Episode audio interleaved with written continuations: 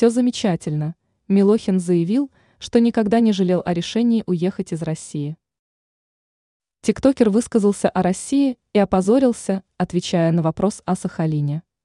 Даня Милохин стал героем выпуска YouTube-шоу «Бе» с комментариев Евгении Медведевой. Интервью с блогером было записано в Дубае, где кумир молодежи живет после побега из России осенью 2022 года. Милохин признал, что переезд сильно изменил его жизнь, стал поводом оборвать связи с друзьями, оставшимися в РФ.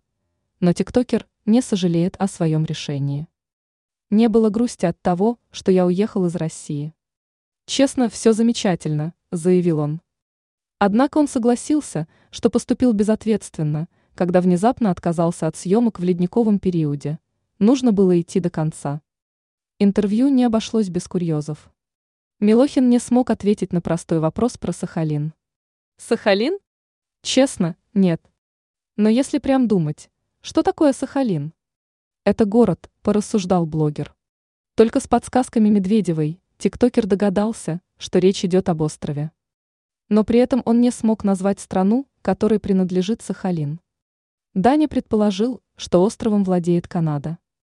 Вопрос про Сахалин Медведева выбрала в связи с высказываниями Никиты Михалкова о Милохине. Скороносный режиссер возмущался, что Милохин безграмотен, но чрезвычайно популярен среди российских подростков.